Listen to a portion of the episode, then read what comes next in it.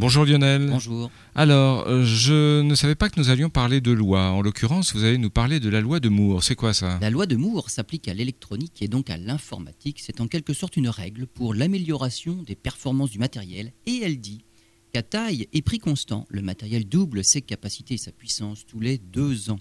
Les ordinateurs sont plus puissants, les mémoires toujours plus grandes. Certains disent qu'on approche de la date à partir de laquelle on ne pourra plus appliquer la loi de Moore, car on ne pourra plus miniaturiser davantage les composants électroniques et on ne pourra plus non plus augmenter leur densité. On va finir par se heurter tout bonnement à une limite physique, la taille même des atomes. Des chercheurs du Berkeley Lab aux États-Unis sont parvenus à coder l'information d'une manière différente de ce qu'on fait actuellement. Ils ont pour cela utilisé du sulfure d'étain et ses propriétés jusqu'alors inexploitées. Leur découverte mêle à la fois l'électronique et la photonique, probablement une nouvelle voie pour l'élaboration de puces électroniques qui permettra d'augmenter à la fois la puissance de calcul mais aussi la densité de données stockables. Finalement, la loi de Moore a peut-être encore de beaux jours devant elle.